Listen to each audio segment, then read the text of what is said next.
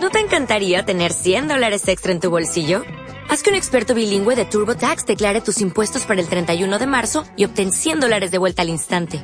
Porque no importa cuáles hayan sido tus logros del año pasado, TurboTax hace que cuenten. Obtén 100 dólares de vuelta y tus impuestos con 100% de precisión. Solo con Intuit TurboTax.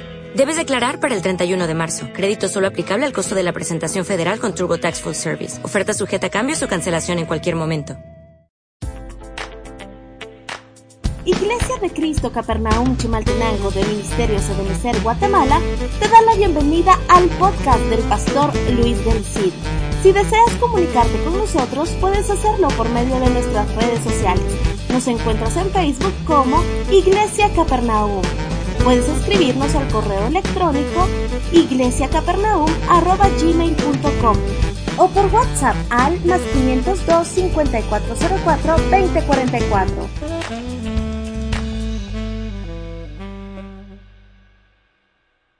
La verdad para mí, eh, cuando lo recibía y ahorita que llegamos y volví a meditarlo, el Señor me llevó a ver otras cosas y entendí también algunas eh, que, no había del todo ver o entender y que a través de la administración de, las, de los dones proféticos, eh, creo que hoy el Señor va a ministrar algo muy, muy especial sobre nuestras vidas, puesto que se habló de, nuestro Dios, que quiere que nosotros podamos verlo a Él como ese protector nuestro, como el que el que nos está esperando para restaurarnos, para bendecirnos, para prosperarnos.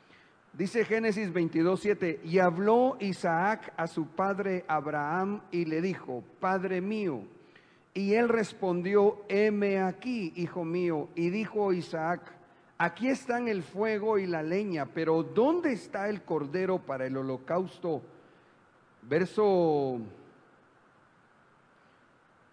Verso 8, y Abraham respondió, Dios proveerá para sí el cordero para el holocausto, hijo mío, y los dos iban juntos. Le voy a hacer un poquito de contexto en la narración de esta historia bíblica. Y es que, sabe usted, recordará que eh, Abraham eh, no podía él ya engendrar y Sara concebir.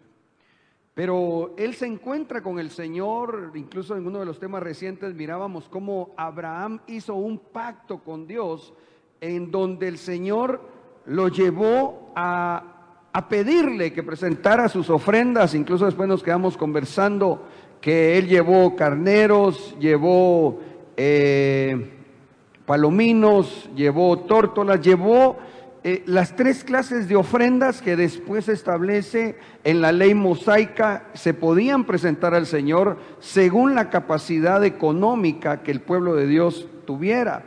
Pero cuando Dios le está hablando a Abraham acerca de establecer su pacto, el Señor lo que le dice primero es, parafraseando, es, tráeme una ofrenda, porque Abraham le dice, ¿y cómo voy a saber yo? Le, dice Abraham, ¿cómo voy a saber yo que ciertamente tú me vas a llevar a la tierra prometida, a la vida en abundancia? Entonces la respuesta de Dios es, tráeme, le pide cinco animalitos, tráeme los cinco animalitos a mi altar, los partes por la mitad y entonces te voy a responder. Mirábamos, por tanto, cómo es tan necesario mostrar al Señor que nosotros tenemos fe pero no la fe después de ver una manifestación gloriosa, sino aquella fe que la Biblia dice que si nosotros creemos, veremos la gloria de Dios para poder entrar en el círculo virtuoso que ya viendo la gloria, entonces seguiremos viendo. Ok, el asunto es que Abraham le cree a Dios, presenta entonces eh, eh, ese holocausto al Señor, y la respuesta de Dios es, muy bien, déjenme seguir parafraseando esta parte de la historia. Muy bien, Abraham, me creíste, entonces ahora te voy a manifestar mi poder absoluto. Aleluya. ¿Cuántos se gozan? Pero ahora le, entonces le da, hace el pacto con Abraham, después le cambia el nombre Abraham y Dios le sigue dando sus promesas a Abraham. Dentro de estas, Dios le concede que tuviera un hijo, eh, pero un hijo legítimo, salido de sus entrañas, Isaac. Y en un momento dado, Dios le dice a, a Abraham, dame a tu hijo, dame a tu hijo, como una ofrenda de amor. Y Abraham entonces eh, recibe la orden de Dios. Imagínese usted ya su muchacho, se calcula más o menos entre 13 y 15 años, más o menos quizá tenía. Cuando ellos tienen que ir a tres días de camino. Imagínese usted esa prueba para un padre que, que, que, tenía la gran ilusión de su hijo hermano con su esposa, aquella con la que él se había deleitado desde su juventud, y de repente el Señor le dice, quiero que me des esa ofrenda. Abraham va, hermano, en obediencia, pero cuando ellos van empezando su, su travesía rumbo al monte Moria, Isaac lleva el fuego y la leña y le pregunta a, Abraham, Padre, pero ¿y dónde está el cordero? Recuérdate la historia, ¿verdad? ¿Dónde, ¿Dónde está el cordero? O sea, yo veo que hay fuego, que hay leña, hay cuchillo, Señor, pero ¿y la víctima? No la víctima, dijo aquella, sino la víctima. Entonces Abraham le contesta, pero le contesta porque recibió una revelación en su espíritu. Dios proveerá. Dios proveerá. Entonces Abraham iba, hermano, confiado en la promesa del Señor. Por revelación él había eh, entendido que cuando llegaran al monte, Dios le iba a proveer. Ahora, Mire, tan fue la revelación en el momento de Abraham que Dios dio a su siervo y posteriormente a todos los que vendrían eh, a, a la tierra, porque de Cristo, que es el Cordero de Dios, se habla desde Génesis hasta Apocalipsis. Y tan fue una revelación de Dios que usted encuentra en Juan 1.36, aquí está, cuando está hablando Juan el Bautista, dice, y vio a Jesús que pasaba y dijo, he ahí el Cordero de Dios. Es decir, esto pasó dos mil años después que Abraham ya había recibido la revelación que Dios se iba a proveer para sí al Cordero. Si sí me sigue con esto. O sea, Abraham iba con Isaac. Digamos que aquí está el monte Moria.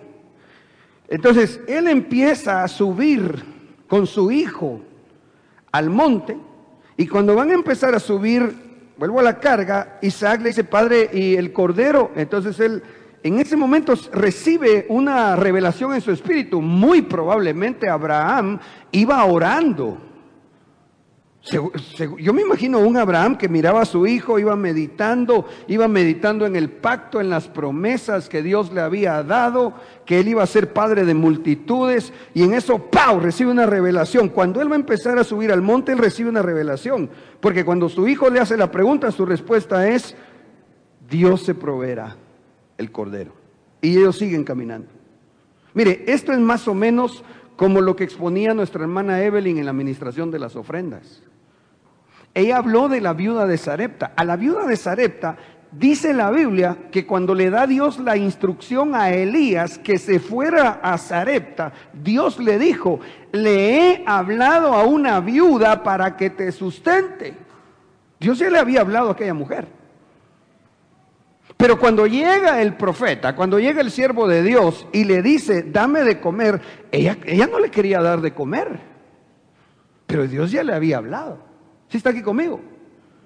Dios ya le había hablado a ella, pero, pero a pesar de que Dios le había dado una revelación y que sabía que Dios le había hablado, en un momentito de angustia, en un momentito donde ella se vio asediada y dijo, solo me queda este poco de harina y este poco de aceite, ah, vamos a hacer unos panes y, y, hizo sus cuentas y dijo, Elías, y peor que te veo así mero galán, no, no nos alcanza para ti tampoco.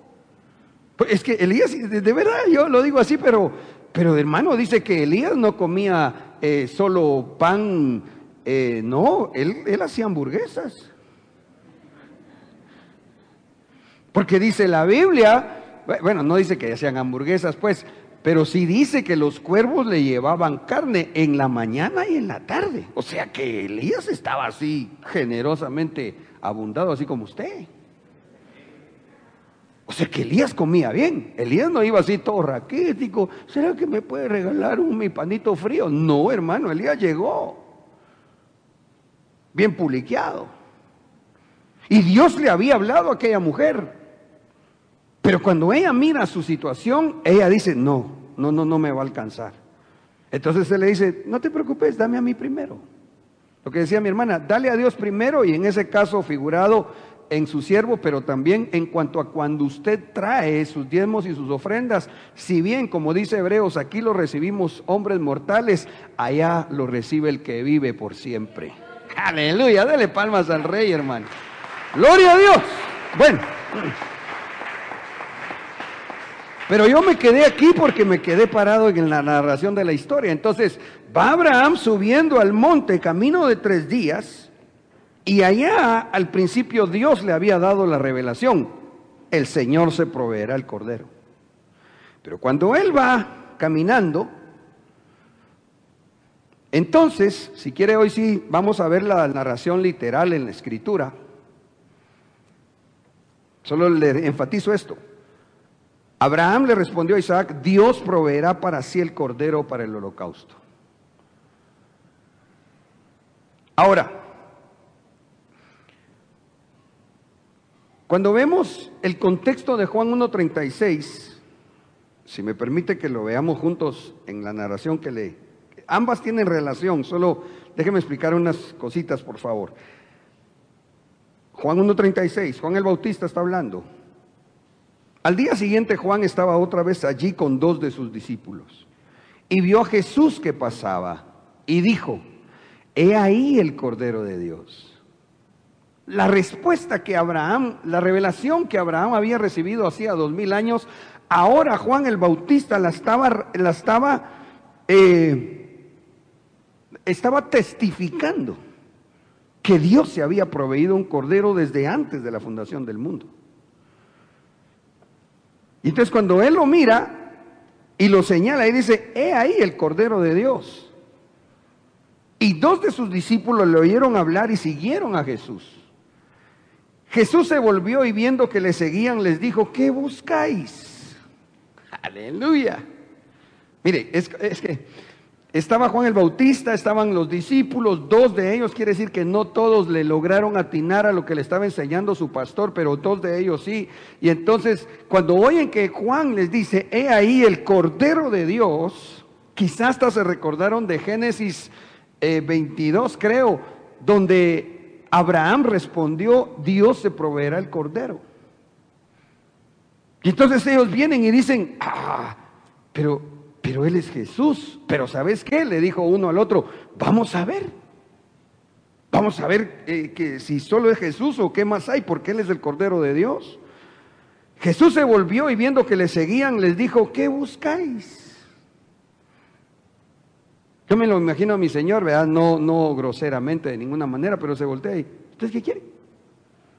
¿Por qué me están siguiendo?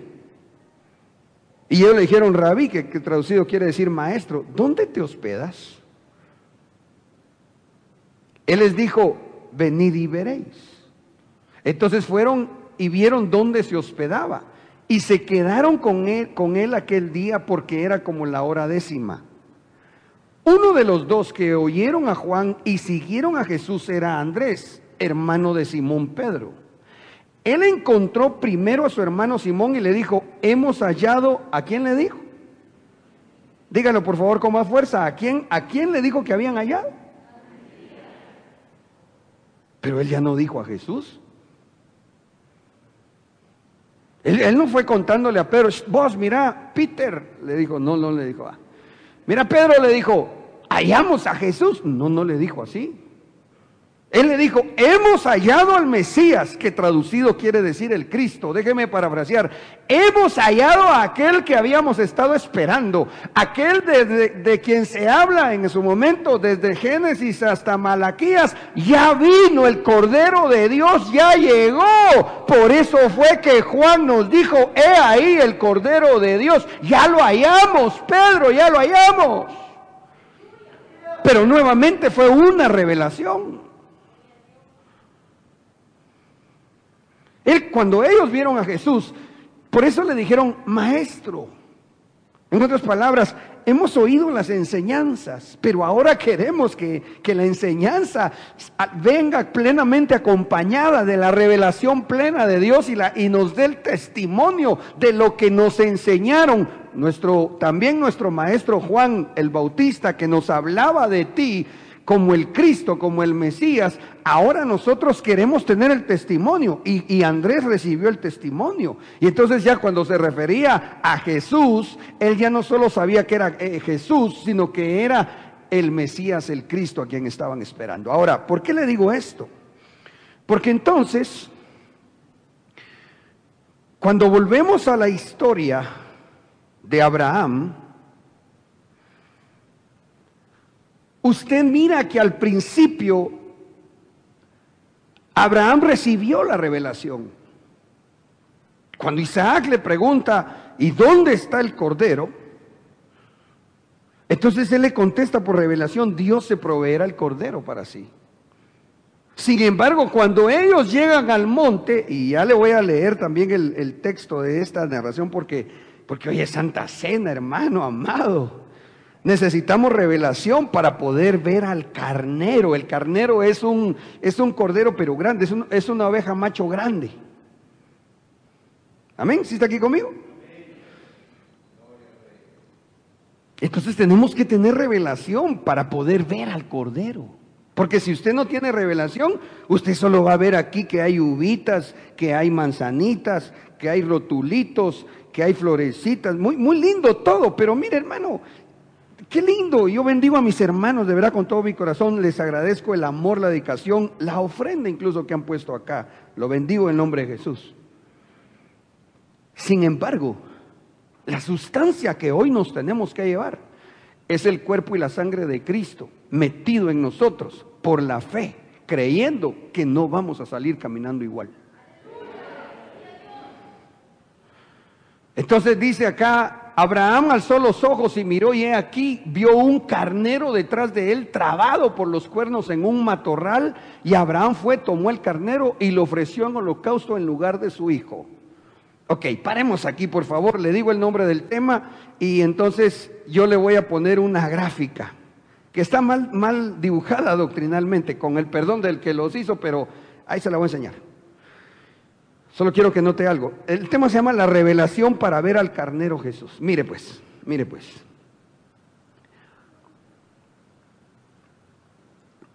Cuando iban Abraham e Isaac a tres días del camino de la cumbre del monte Moria, al inicio Dios le dio la revelación a Abraham que Dios se iba a proveer el cordero. Pero cuando ellos están en el monte, Usted sabe que él amarró a su hijo y estando a punto de degollarlo, el ángel de Dios lo llama y le dice, Abraham, Abraham. Y él contesta, heme aquí, Señor, pero, pero con el cuchillo así. Y el ángel le contesta, no, no, no, no, ya, ahí para, ya nos dimos cuenta que si quieres obedecer a Dios. Pero ¿y qué pasó con la revelación? Eh, si, hacía tres días Abraham sabía que en el monte Dios le iba a proveer el cordero. ¿Qué pasó con la revelación? ¿Qué le pasó a Abraham? Hermano, si está aquí conmigo. Por favor, no me, alguien no me malentienda y, menos, no sé si ahí arriba, oye Abraham, pues no te vas a enojar, por favor. No, yo no estoy mal criticando, sino que quiero que aprendamos de la experiencia tan gloriosa y tremenda que tuvo él, pero pero ¿qué pasó? Eh, eh, mire, es como la viuda de Sarepta. Pero ¿qué le pasó a esa mujer? Si Dios ya le había hablado, ¿por qué no le hizo caso a la revelación que Dios le había dado? Ahora yo veo a un Abraham de igual, de una forma semejante. ¿Qué pasó? Si él ya tenía la revelación. Mire, déjeme solo echarme una mi pensada. Yo sé que, yo sé que él es el padre de la fe, pero así como nosotros, él fue creciendo en fe. Así nosotros tenemos que ir creciendo y aprendiendo. Abraham termina su, eh, cuando hace sus, sus exámenes, cuando hace sus privados, A él le dan el reconocimiento, el título de padre de la fe, pero antes él había titubeado en algunos momentos, como en este caso. Él no dejó de obedecer a Dios, pero, pero la revelación yo creo que por un momentito la olvidó porque se aturdió.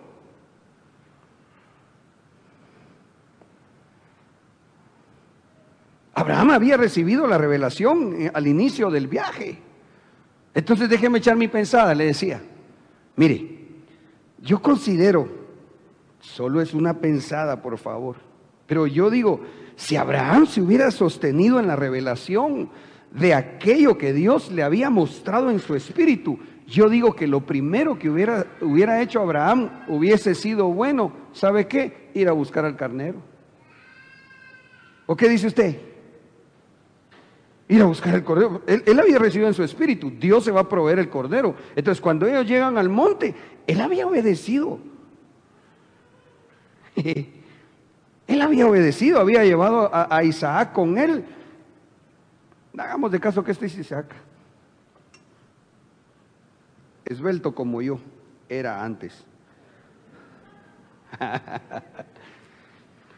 él había subido con Isaac. Entonces, yo, considero que se había recibido la revelación. Bueno, tal vez hubiera dicho, Señor, aquí estamos. Aquí está mi ofrenda que tú me pediste. Tú me lo diste y yo te lo doy. Todo lo que nosotros tenemos, dijo David, de tu mano ha procedido. Así que Señor, con todo mi amor y agradecimiento, aquí está.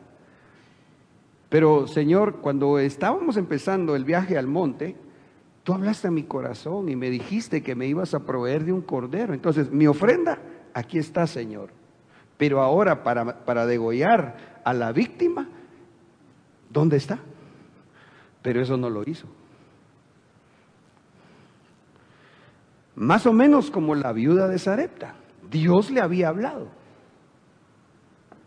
Dios le había dicho a la viuda, dale a mi siervo primero. Ella no se hubiera complicado, no se hubiera angustiado. Su muchachito no la, no la hubiera visto toda asustada y temblando. Eh, no, si ella hubiera seguido creyendo y obedeciendo a la revelación que Dios le había dado, entonces ella hubiera venido y, ah, bueno, ¿quién vino ahí? Sí, pues, tal vez no le había dicho el nombre, va, pero ¿a quién vino tocando, va? Adelante, siervo, le hubiera podido decir Elías. ¿Cómo quiere sus huevitos? ¿Yema tierna?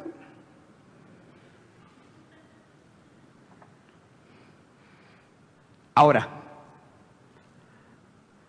el detalle es que aquí dice que el, que el carnero estaba trabado por los cuernos en un matorral.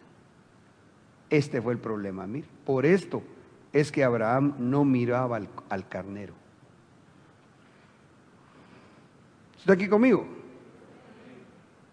Entonces Abraham alzó los ojos y miró. Entonces él no había buscado sus problemas, no, sus problemas, su, su preocupación natural habían hecho que Abraham fuera con Isaac, hermano, y, y, solo viera para abajo, ay, Dios mío, mi hijo, Señor, ¿cómo le digo, Señor, que me lo voy a echar? Y él, así estaba, mire, viendo para abajo. Pero cuando él alza los ojos, y miró y aquí vio un carnero detrás de él trabado por los cuernos en un matorral.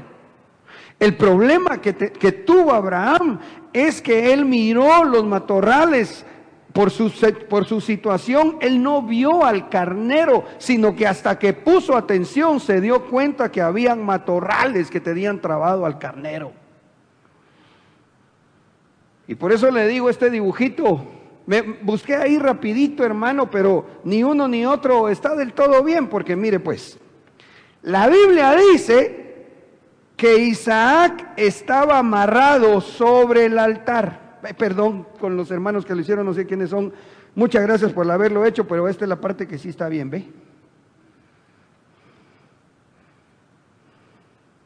Tenga cuidado con esas novelas cristianas, porque hay cristianos que en lugar de estar viendo la ¿Cómo es que dices, cómo es que dices tú, cielo, la Juana, la qué?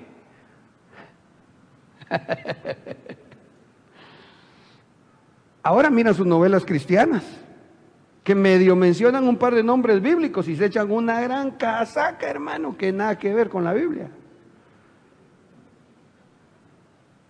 Entonces, qué bueno, gracias a Dios por los hermanos, va, de verdad que nos ayuda para ilustrar, pero, pero esto, perdón, pero, pero, pues así como usted me ayuda y a veces me dice, pastor, no dice así. ¿Y cómo le digo? Y usted lee bien cómo dice, pues, pues yo le digo a usted, el, el carnero ciertamente estaba trabado en los matorrales, pero Isaac estaba sobre el altar, según dice la Biblia. ¿Sí está aquí conmigo? pero el punto no es ese, eh, principalmente. El punto es que el carnero estaba trabado en los matorrales. Aquí también está Miri. Entonces, me gustó que, que, ellos, a ver quiénes son, va usted y reprendemos si son los testigos con las atalayas. Pero los dibujitos ahí están buenos. Pero mire, en esta, de este lado sacan el matorral como, como como espinos, como una zarza, porque cuando se habla de matorral, ya lo vamos a ver en la definición general, se pueden entender que son un conjunto de plantas pero que no dan fruto. Se puede entender como también eh, espinos, como cardos, pero que están todos juntos.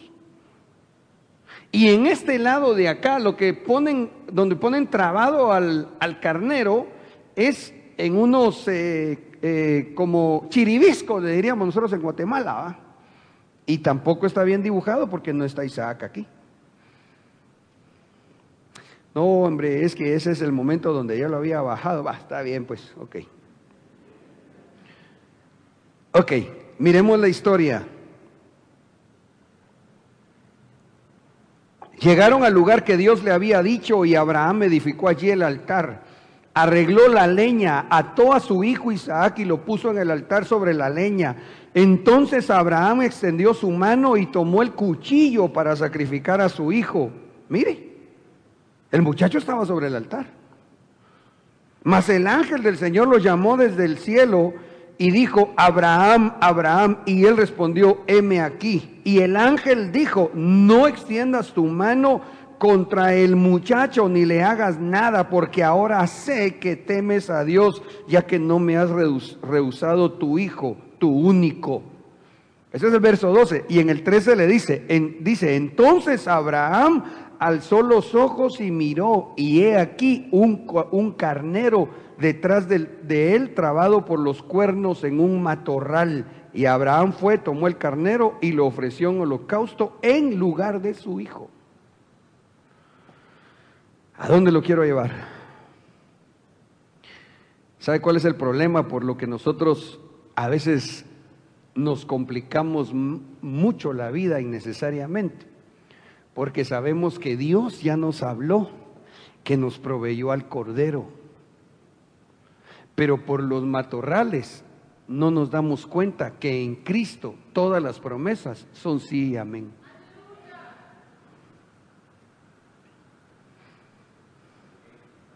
Hoy venimos a participar de la cena del Señor.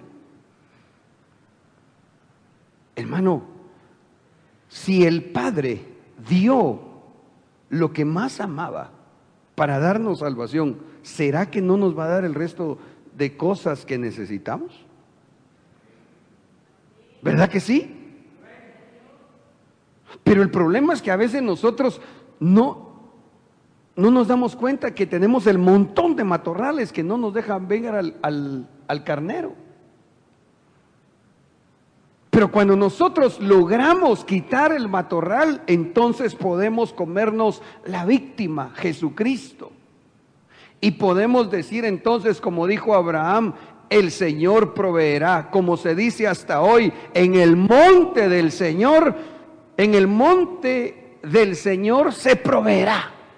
Yo te quiero decir hoy en el nombre de Jesús por la fe, sé que hemos venido al monte espiritual de Dios, donde el Señor nos proveerá todo aquello que nosotros necesitamos en Cristo Jesús.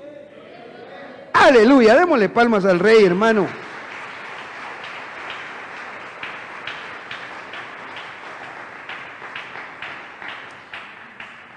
Ah, tengo que avanzar.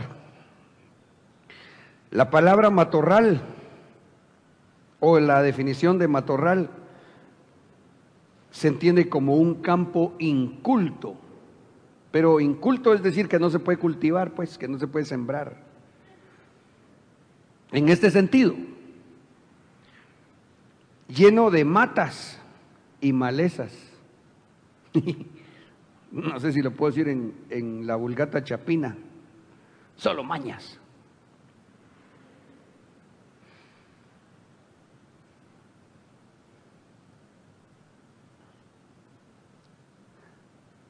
Dios quiere que nuestra vida sea un campo fértil, donde la palabra que Dios nos envíe en forma de semilla dé fruto para su gloria. Que, que no seamos, hermano, eh, así como, ah, ¿cómo le digo? Como arbolitos de Navidad. Porque los arbolitos de Navidad Usted mira que tienen un montón de adornos, pero no dan ningún fruto. Tenemos que comprender, amados, que el Señor Jesucristo dio su vida para darnos salvación, pero también para que demos fruto al Padre y así Él sea glorificado. Es decir, si hoy venimos a comer de la Santa Cena, a participar del pan y el vino, es porque el Señor desea que nosotros, que cambie nuestra vida, que, que seamos cristianos de verdad distintos en cuanto a que se note en nosotros la imagen de Cristo a través de nuestras acciones. Y eso va a hacer que podamos comernos al carnero. La palabra maleza, porque dice que matorral se entiende que es, como le decía, como un conjunto de matas y maleza. La palabra o la, maleza se define como una abundancia de hierbas malas que perjudican los sembrados. Dice que es una espesura que forma la muchedumbre de arbustos como zarzales, jarales, etcétera. Porque a veces no logramos ver los beneficios del cordero, porque, nos, porque tenemos el montón de zarzales, el montón de, de, plantas que no dan fruto, de cosas que nos estorban y que entonces ahora yendo un poco más a, a la sustancia de este tema, por ejemplo en Isaías 64.1 se describe que son matorrales. Iglesia, ¿me estoy dando a entender? Oh, si rasgaras los cielos y descendieras, si los montes se estremecieran ante tu presencia. Verso 2, como el fuego enciende el matorral, como el fuego hace hervir el agua para dar a conocer tu nombre a tus adversarios, para que ante tu presencia tiemblen las naciones.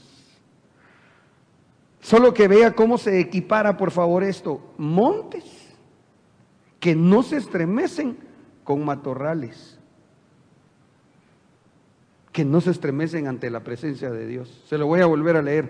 Oh, si rasgaras los cielos y descendieras, si los montes se estremecieran ante tu presencia, o sea que, eh, como el fuego enciende el matorral, o sea que el matorral es cuando un monte no se estremece ante la presencia de Dios.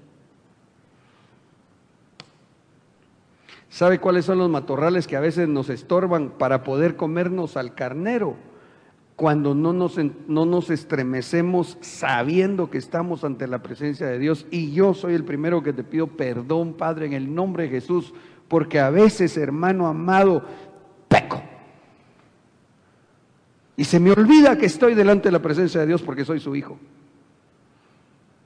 Y por eso es que a veces tenemos el montón de matorrales que no nos dejan ver todas las bendiciones que Dios nos da a través del sacrificio de Cristo.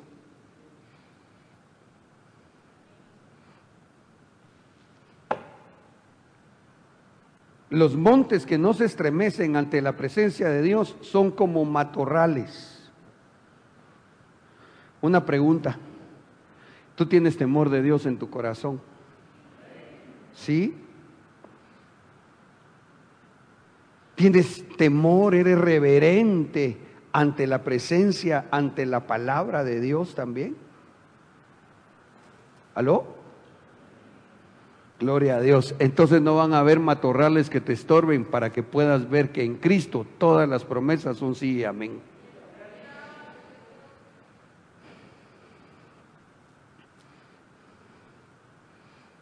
Vuelvo a la carga, gracias a Dios, hermano, y, los hermanos que nos hacen el favor de recordarnos, ¿verdad? Si, hermanos, antes del tiempo de la palabra, hermanos, si alguien tiene su celular encendido, por favor apáguelo. Y, es en serio, eso no es, no es solo por querer decirlo, no. Y la sugerencia, si realmente está esperando una llamada que es tan importante, más importante que poner toda su atención al mensaje, si realmente es así, pues póngalo en vibrador. Pero si no, si, si, si llegara a la iglesia es tan irrelevante que mientras está la alabanza, la adoración o cualquier parte del desarrollo del culto, mientras estamos ahí, estamos viendo el Facebook, viendo, hermano, que mm, em, ganó el saber quién, porque ahorita no sé quién ganó, para no herir susceptibilidades. Perdóneme, ahí hay un montón de matorrales. ¿Cuándo va a poder ver las promesas del carnero? ¿Está aquí conmigo?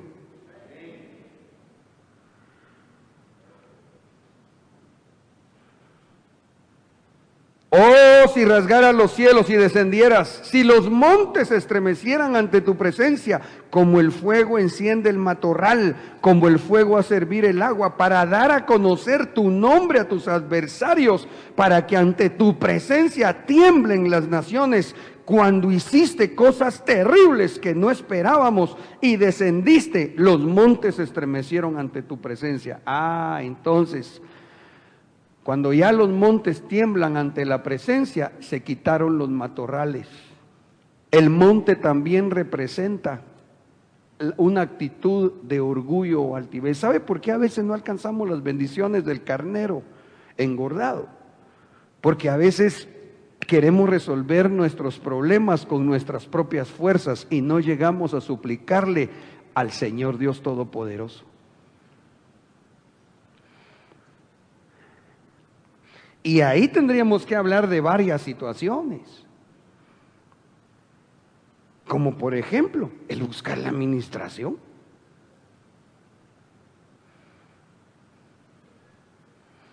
Mire, hermano, cuando usted viene a ministrarse, el que, le, el que le atienda, es decir, este servidor del Señor, mi esposa o las ayudas, delegaciones pastorales que tenemos, ninguno de nosotros le va a resolver su problema.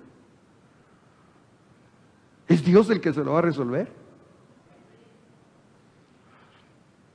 Hace años, algunos les he contado aquella experiencia, cuando empezábamos la, la, la iglesia en la sala de mi casa. Entró de repente un hermano con Biblia y todo, hermano, y llegó, o se sentó a oír la palabra, hermano, y, y me saludó, mire, mucho gusto, yo soy fulano, me dijo, y pues, qué bonito, me dijo, qué bonito, de repente voy a estar viniendo. Ah, qué bueno, le dije.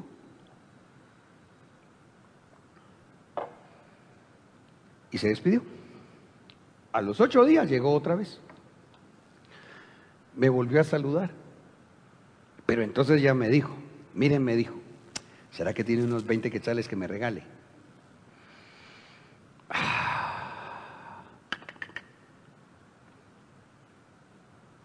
Que me regale hermano, pastor, no sé si me dijo, pero sí me dijo hermano. Vaya, le dije hoy, y los tenía, se los di. Al tercer eh, domingo, creo yo, hermano, que llegó, entonces ya me dijo, mire, me dijo, fíjese que eh, quiero, necesito que me vuelva a ayudar, me dijo. ¿Y cómo quiere que lo ayude? Le dije yo. Ah, fíjese que es que tengo mucha necesidad económica. Entonces, quiero que por favor me, me facilite algo de dinero.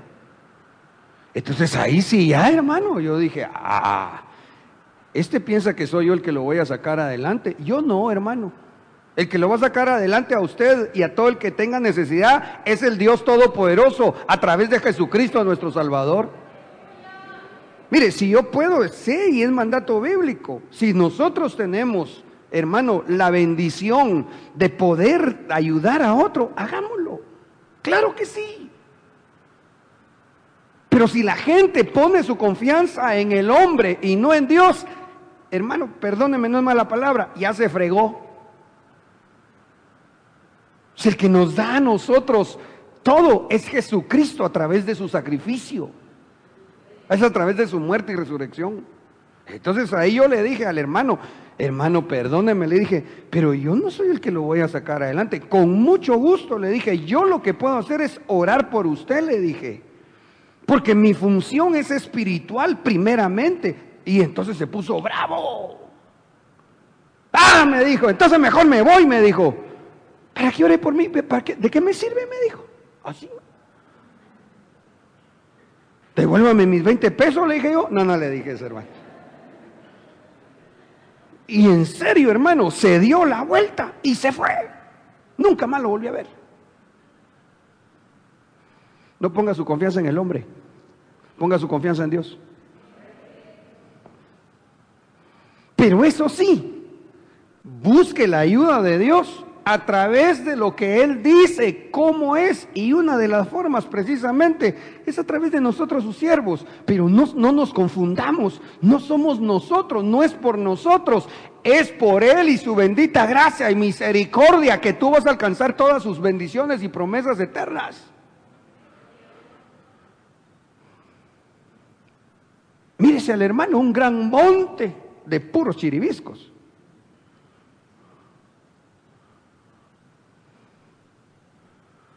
¿No te molestaría testificar de cómo llegaron a la iglesia? De verdad, no, no te estoy, no, pretendo hacer algo así feo. ¿Nos contarías un poquito?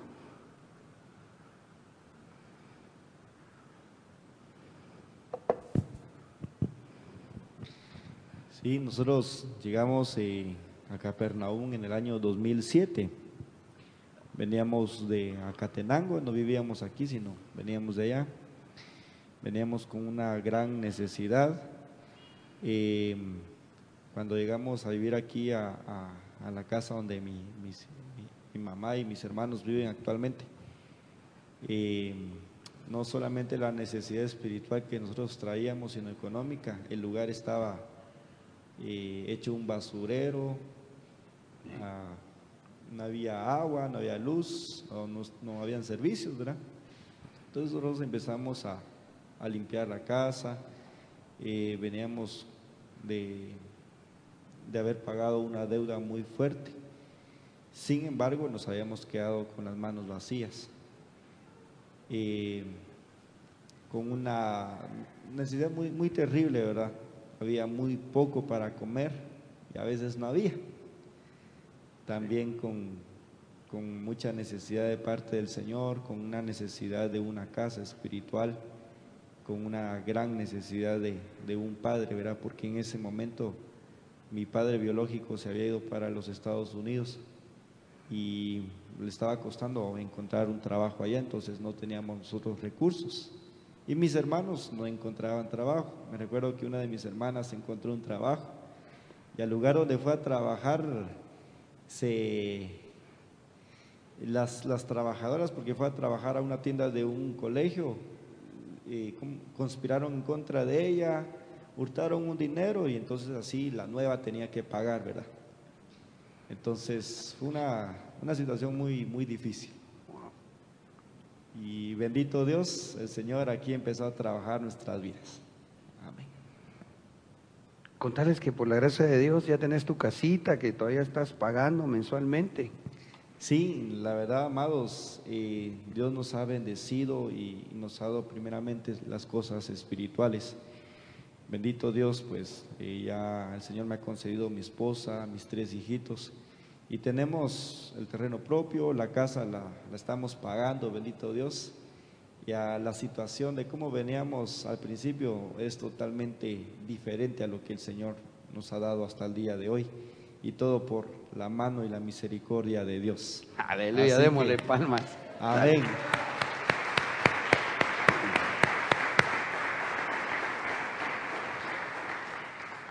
Y eh, en un- algún momento, ¿querías decir algo más, papá? Amén. Bueno, que es predicador, entonces hay que tener cuidado. ¿va?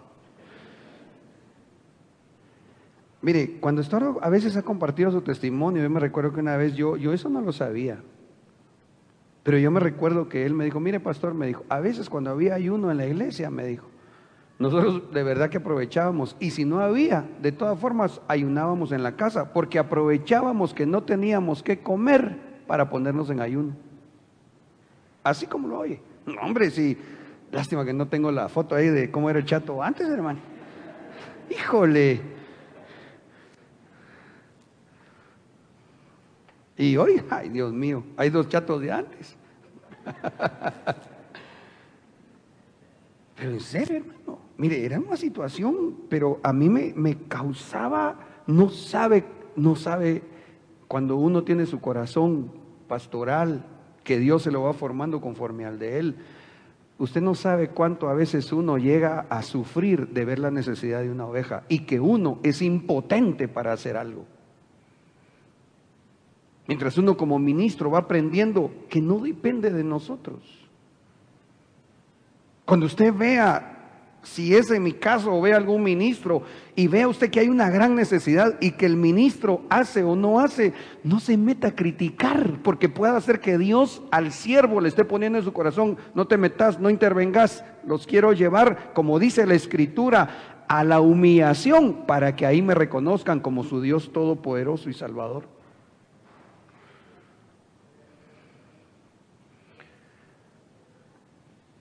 Y sabe que a veces yo me he equivocado. Bueno, no, a veces, varias veces.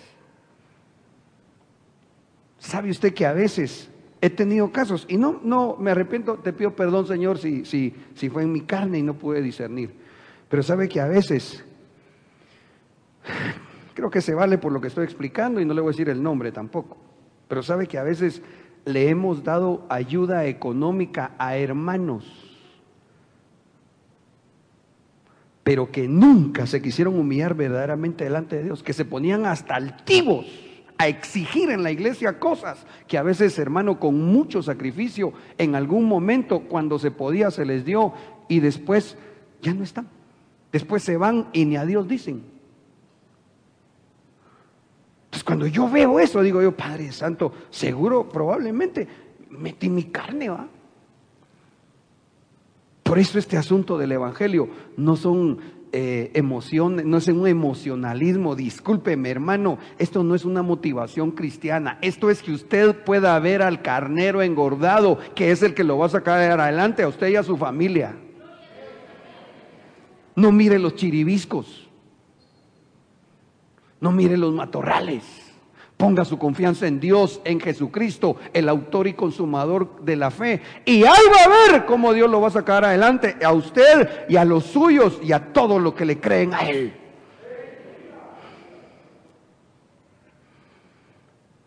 Pero por eso dice la Biblia allá en Lucas 3:5, todo valle será rellenado y todo monte y collado será rebajado, lo torcido será recto, se hará recto y las sendas ásperas se volverán caminos llanos y toda carne verá la salvación de Dios. Recuérdese que el problema de los matorrales es que no dejan ver al cordero engordado. Y vimos ahí en Isaías que cuando los montes no arden ante la presencia de Dios, se convierten en un montón de, de chiribiscos o de matorrales que esconden al cordero. Pero en Lucas dice que el, que el monte debe ser rebajado y que el valle debe ser subido.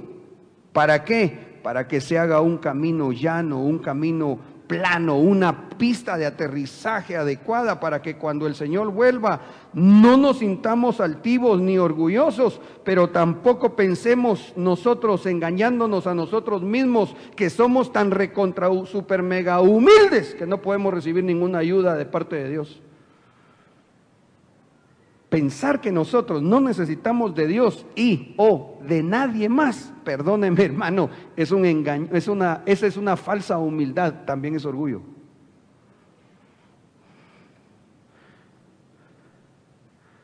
Hay gente que ni siquiera sabe pedir y otras que ni siquiera saben agradecer que todo monte entonces sea rebajado y que todo valle sea levantado para que se haga la calzada santa que reciba el Señor Jesucristo. Así es como nosotros podemos ver las bendiciones que hay en el cordero, en el carnero engordado de Dios para nuestras vidas.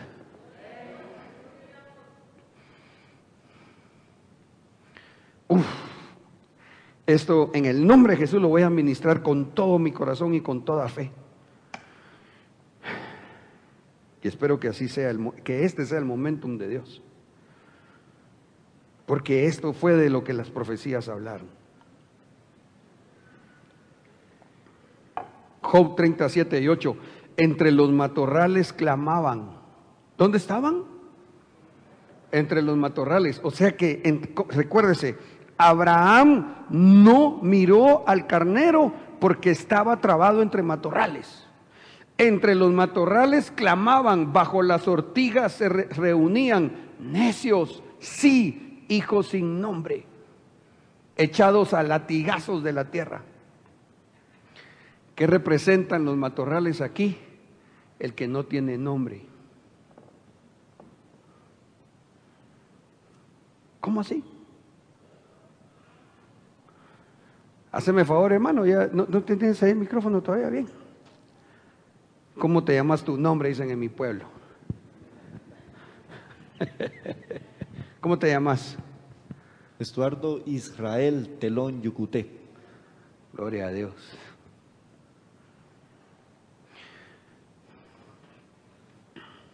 Voy a hacer algo que no, que, que no quiero que nadie se vaya a sentir triste ni avergonzado si se va a identificar con esto, porque no me estoy refiriendo a lo natural ni tampoco esa es mi intención. Pero haga de caso que aquí está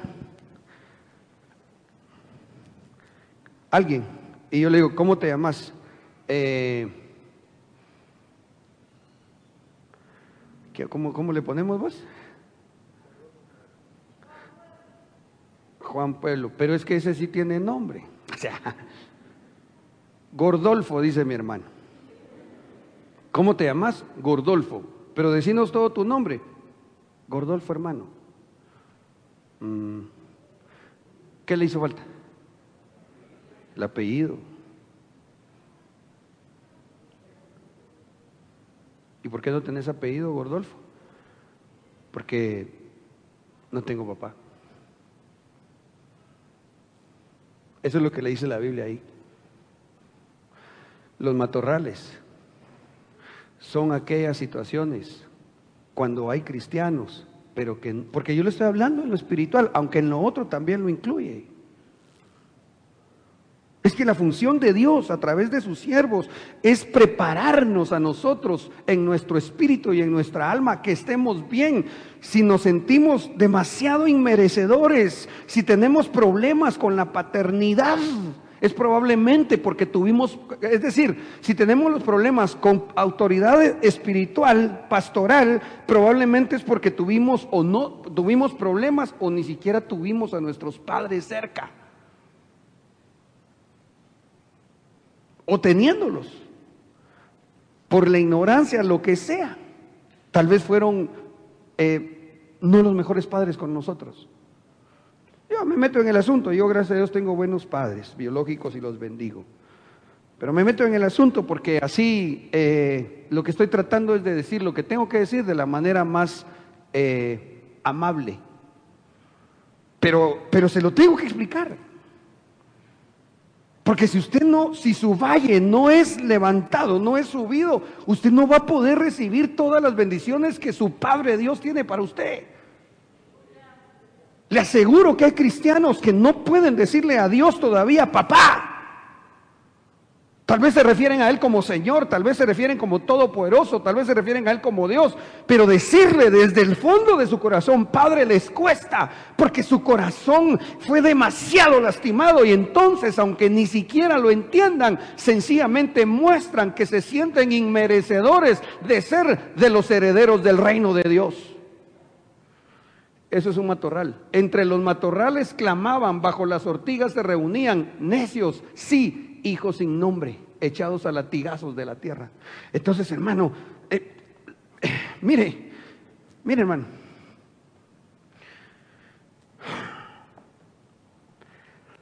Ahorita le pedí a Estuardito que nos compartiera su testimonio para que nos edificara.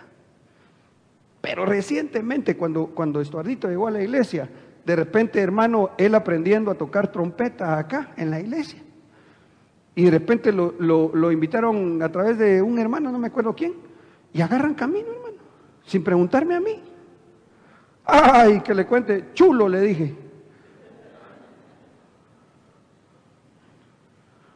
Ah, lo corregí. Y se ha dejado formar. Mire, esto ahorita es una flecha. Este es un arma de guerra así, gordito, pero... Pero una flecha para que esté lista. Y estoy hablando ahora en todo aquel que quiere ser enviado en el nombre de Jesús.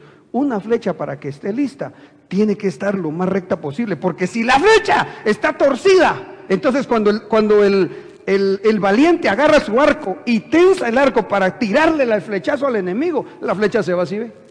Y agarra otro rumbo.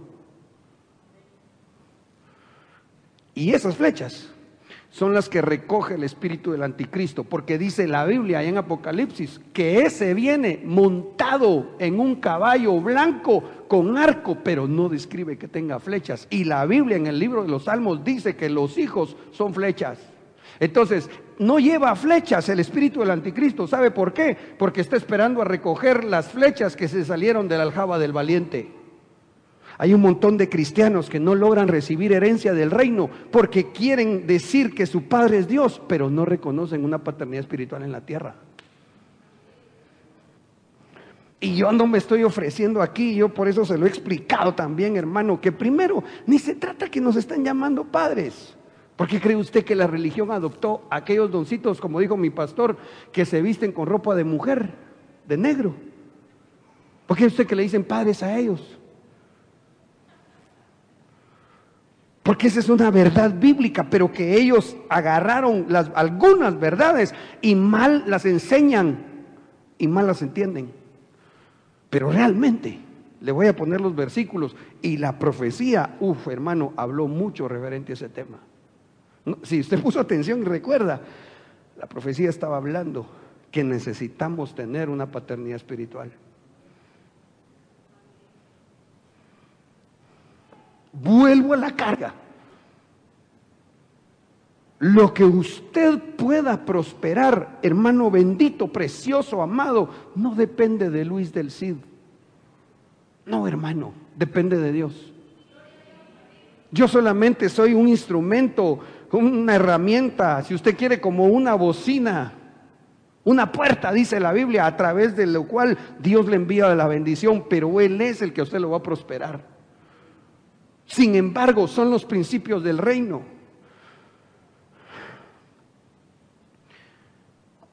Tenemos que tener un apellido espiritual.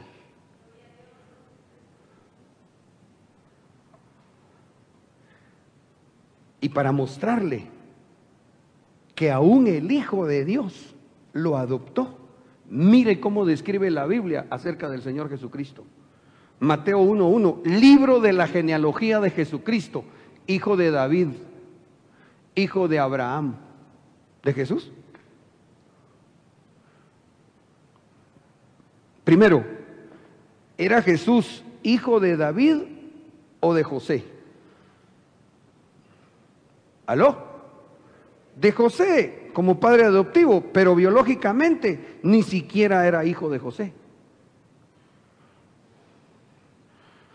¿Es Jesús el hombre más grande que estuvo sobre la tierra y, estuvo, está, bueno, estuvo, es decir, el hombre, Dios hecho hombre, es el hombre más grande que estuvo en la tierra, sí o no.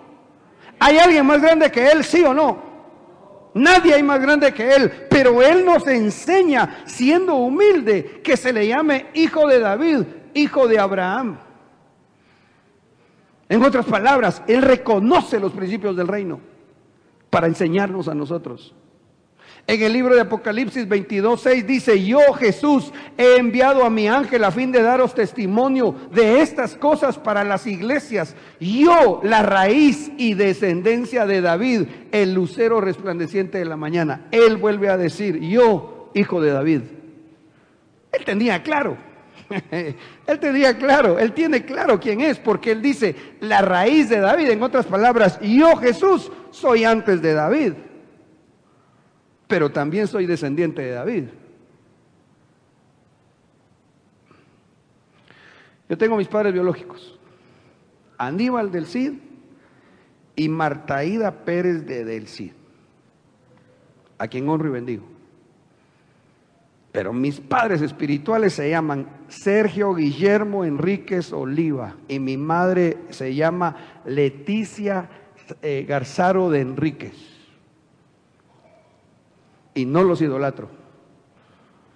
Pero sé que Dios, hermano, me ha bendecido de una manera que ni siquiera entiendo cómo Dios lo ha hecho a través de que cuando Dios me llevó al Evangelio, bendito sea su nombre, a mí así me tocó. Llegué a la iglesia, lo reconocí como mis pastores y después el Espíritu Santo y la palabra me fue reengendrando, como lo dice el apóstol Pablo, como un hijo espiritual.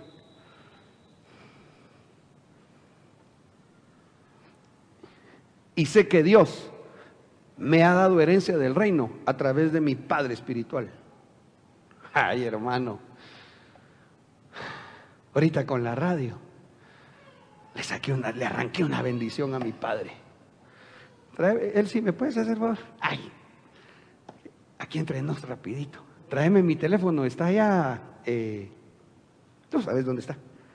Por favor. Para que no sepan los hermanos. Hacia.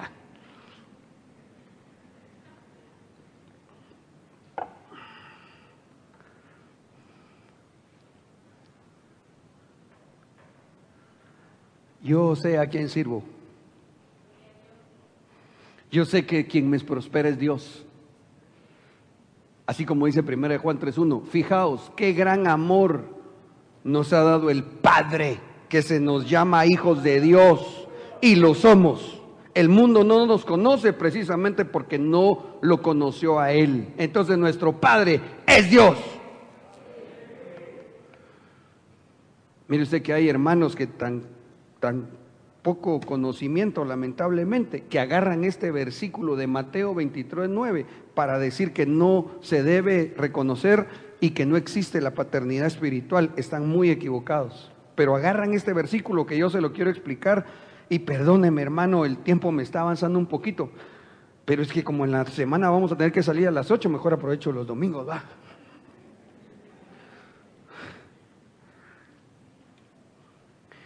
Dice Mateo 23, 9, y no llaméis a nadie Padre vuestro en la tierra, porque uno es vuestro Padre, el que está en los cielos. Déjeme explicarle esto, por favor. Uno, esta versión que le puse, la versión de las Américas. En las Américas sabemos que la letra que aparece como inclinadita es para darnos a entender que eso no está en el original. Entonces, en el original, como dice, es así. Y no llaméis Padre vuestro en la tierra, con P minúscula. Porque uno es vuestro Padre con P mayúscula, el que está en los cielos. En otras palabras, no piensen ustedes que va a haber alguien en la tierra que va a ser Padre como yo lo soy, el único, eterno y Dios todopoderoso que estoy en los cielos. Eso es lo que está diciendo. Porque si esto fuera como algunos evangélicos piensan que dicen, nadie hay que decirle padre, entonces ¿cómo le digo a su tata por todos los años que lleva vivo? No estoy bravo, solo me emociona, hermano.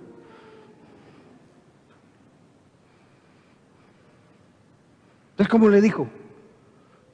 Tío,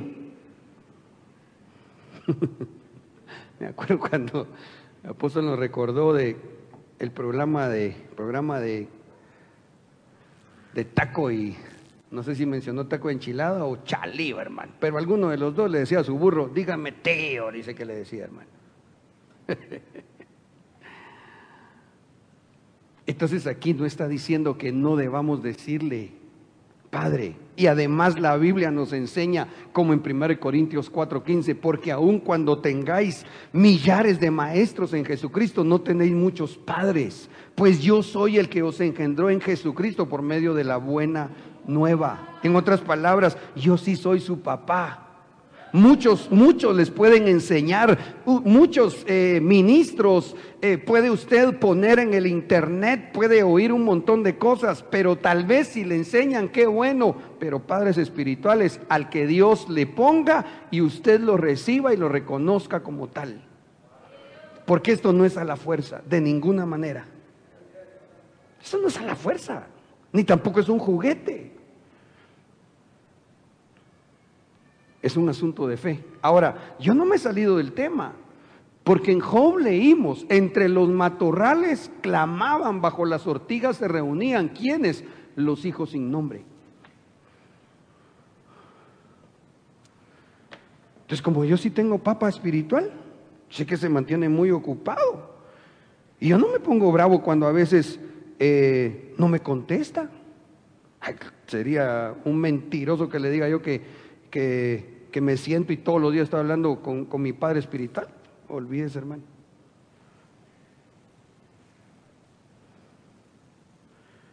Esto lo comparto aquí en casa, espero que quede entre nos.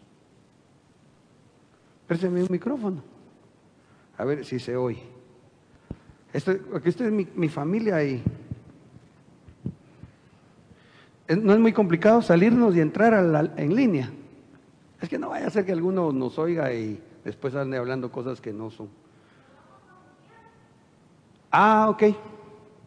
Esa es buena idea.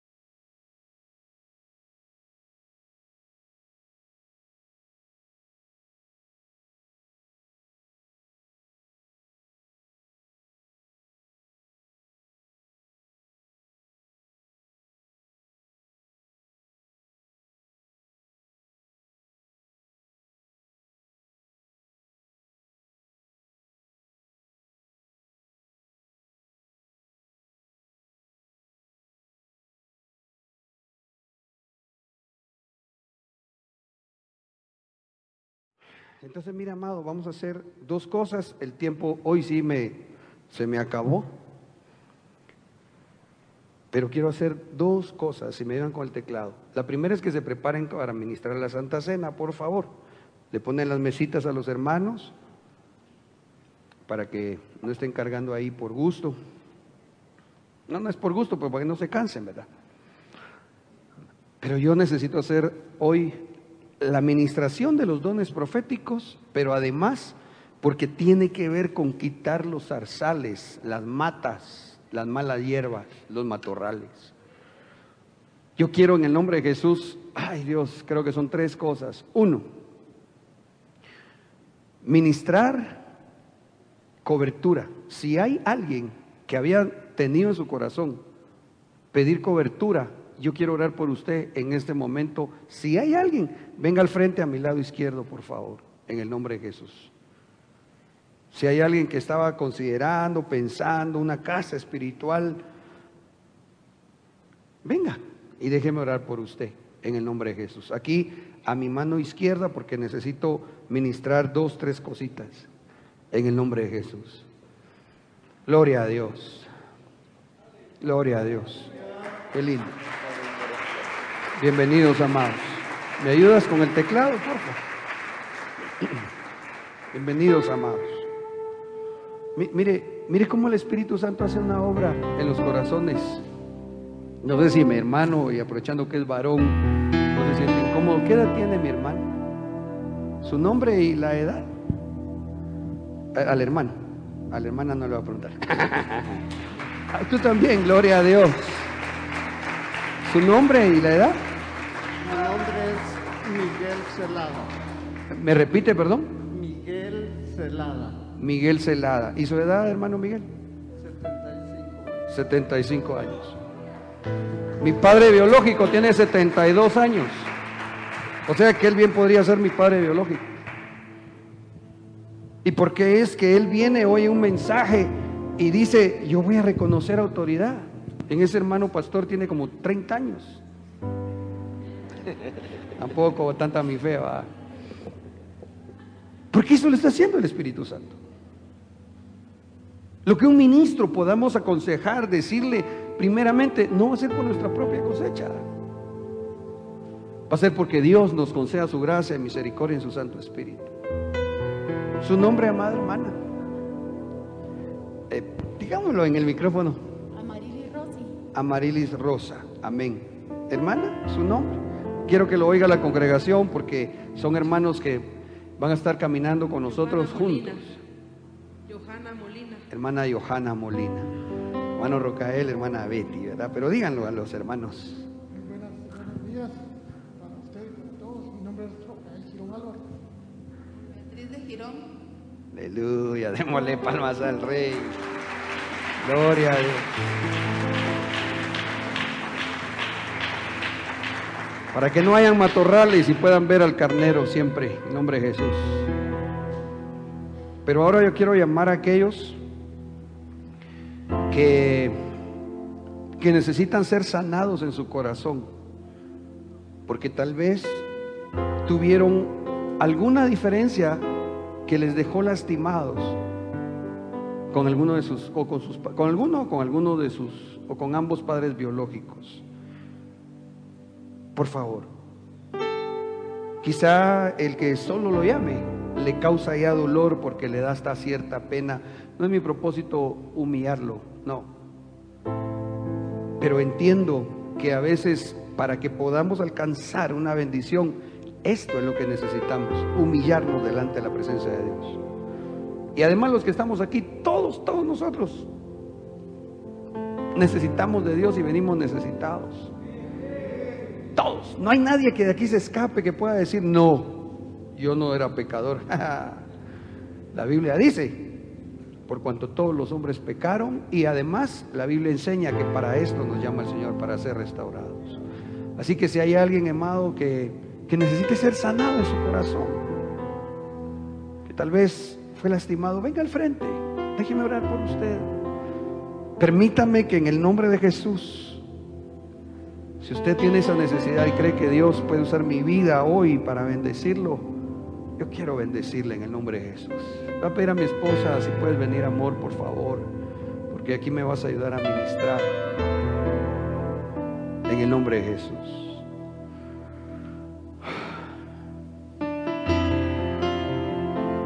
En el nombre de Jesús. Si hay alguien que necesita sentarse por hermana tal vez, pues va a tardar un poquitío. Le acercan los servidores alguna silla a mi hermana que viene al frente. Tú no eres, escúchame bien en el nombre de Jesús. Tú no eres un hijo sin nombre. Físicamente, yo no te estoy ofreciendo mi apellido, porque no es eso lo que te va a sanar. Espiritualmente, Dios te está dando su apellido. Te está dando como tu padre que es su apellido. Puede ser que aún viviste con tus padres biológicos, pero que, que te lastimaron, que te sentiste no amado. O quizás si te abandonaron, como quiera que sea, hoy el Señor va a sanar tu corazón. Y nosotros con mi amada esposa, en el nombre de Jesús, vamos a desatar herencia sobre tu vida como padres. En el nombre de Jesús, porque para eso nos ha llamado Dios. Y el tercer llamado que yo quiero hacer es, si hay alguien que necesita reconciliarse con Dios, ven acá arriba, amor, en el nombre de Jesús. Ven, ven acá arriba, conmigo aquí. Eh, hermanos de sonido, me preparan mi micrófono, el, el de mano, por favor, amados. Y así se lo damos a mi esposa. si hay alguien que necesita reconciliar con Cristo o quiera aceptar al Señor como su Rey, Señor y Salvador, este es el momento. Ven aquí a mi derecha. Hay alguien que no conoce a Jesús como Padre también, porque la Biblia enseña que Él también es Padre. Aquí a mi derecha lo estamos esperando en el nombre de Jesús. Él lo está esperando con brazos abiertos. O si usted se alejó, venga y reconcilie, por favor, aquí a mi lado derecho para que podamos atenderle de la manera conveniente. Si hay alguien que va a aceptar a Cristo o quiere reconciliar con Él, acá a mi derecha dejo la invitación abierta. No se vaya igual. Si no, los matorrales le van a estorbar a ver todas las bendiciones que su Padre tiene. En el nombre de Jesús. Ella viene acá o acá a la derecha. Va a aceptar al Señor. A reconciliar. Démosle palmas al Rey. Gloria Dios. Si hay alguien más que va a aceptar a Cristo, a reconciliar, este es el momento. No siga enredado entre matorrales. Amén. Padre, en el nombre de Jesús, yo te doy gracias. Si me acompañan a orar, en el nombre de Jesús te damos gracias por los hermanos, Señor, que tú has traído a tu casa. Así como dice tu palabra, tú has venido añadiendo a tu iglesia a los que vendrían a ser salvos. Y que hoy, Señor, reconocen en esta casa tuya, en esta casa espiritual, a nosotros tus siervos como sus pastores, y que por el Espíritu y por la palabra hoy, te rogamos, Señor, que obres en ellos la paternidad espiritual. En el nombre de Jesús yo vengo declarando a las potestades que ellos no están solos, no están desnudos Y habiendo, Señor, sometido su autoridad bajo la autoridad que tú me has dado, ahora tengo plena autoridad para decretar, declarar bendición. En el nombre de Jesús, Señor, te pido que venga un espíritu de restauración para sus familias, para sus vidas, para sus casas, en el nombre de Cristo Jesús. Y carababasto recostore lequeto mabasore que en el nombre de Jesús declaro las potestades que los cinco mantos ministeriales ahora los cubren, Señor, y que ellos van a alcanzar. Ellos van a alcanzar con nosotros, Señor, caminando perseverantemente en el Evangelio, el galardón, Señor, del arrebatamiento, tú nos lo concedes.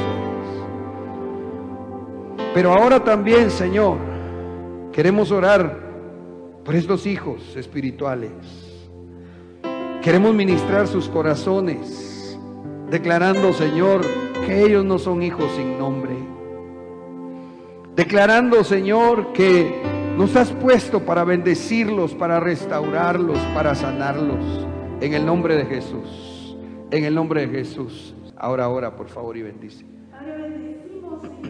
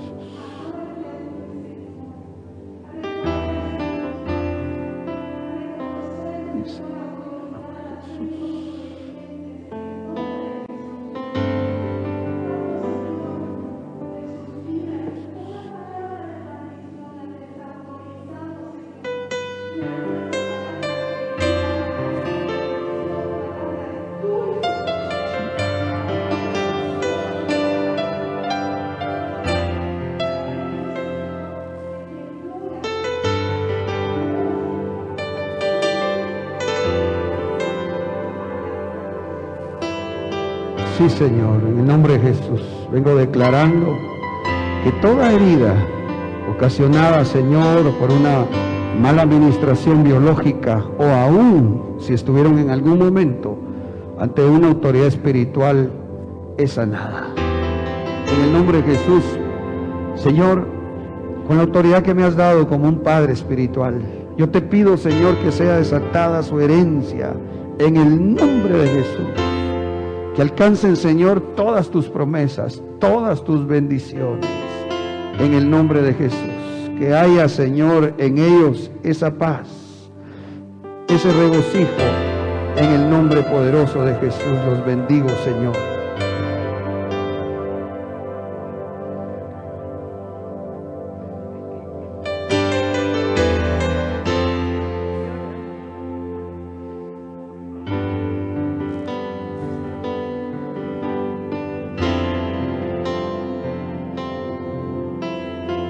De Jesús, que sea sanado su corazón.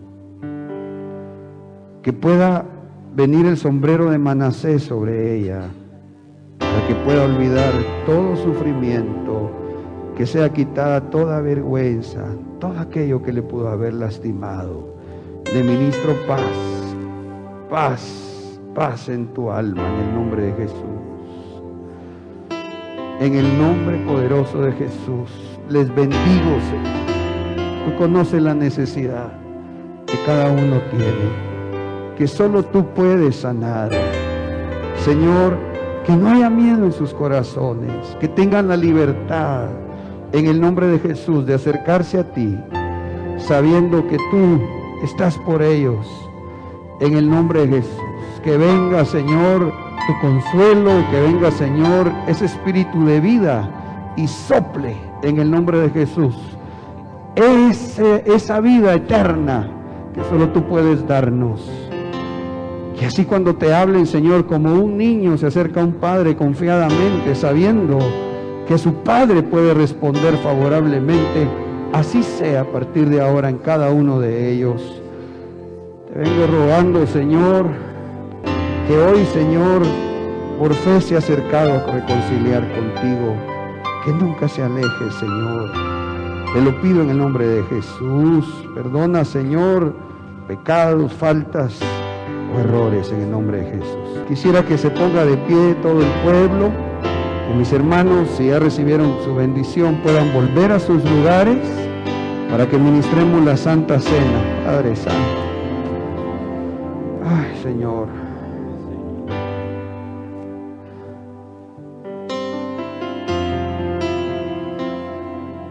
Gracias, Jesús.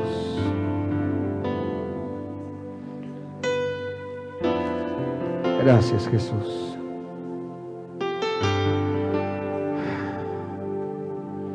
Dice la escritura en Juan 6:51, yo soy el pan vivo que descendió del cielo. Si alguno come de este pan, vivirá para siempre. Y el pan que yo también daré por la vida del mundo es mi carne. Ahora usted puede ver al carnero con toda libertad. Ahora el carnero le da su, su vida. No tema, que no haya miedo en su corazón. Nada se escapa del control de Dios. Y si hay algo que todavía le, le afecta por la vida del mundo, aquí dice que Él nos da su cuerpo para quitar la vida del mundo, para anular la vida del mundo que a veces todavía nos afecta. Ahora todos juntos, sabiendo que Dios es nuestro Padre, comámonos al carnero, bebamos su sangre, recibamos vida eterna tengamos la seguridad, la plena confianza que Dios cuida de nosotros, que nada se escapa al control de su mano en el nombre de Jesús. Porque Él dijo, el que come mi carne y bebe mi sangre, tiene vida eterna y yo lo resucitaré en el día final. Padre, muchas gracias por bendecirnos. Hoy creemos que el carnero engordado está aquí. Oh Dios, permite entonces que su carne podamos nosotros asimilarla para que así podamos conducirnos agradablemente delante de tu presencia. En el nombre de Cristo Jesús bendecimos el pan. Amén.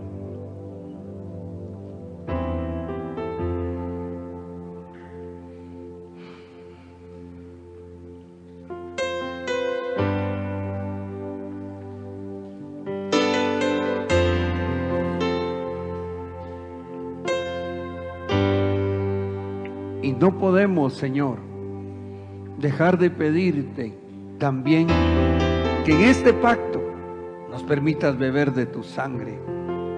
Esa genética tuya que nos hace ser tus hijos por la fe. Esa genética tuya que anula la genética, Señor, que recibimos como una mala herencia de nuestros ancestros biológicamente hablando. Hoy te pedimos que así sea, en el nombre de Jesús, y con fe bendecimos la copa, tomemos de ella.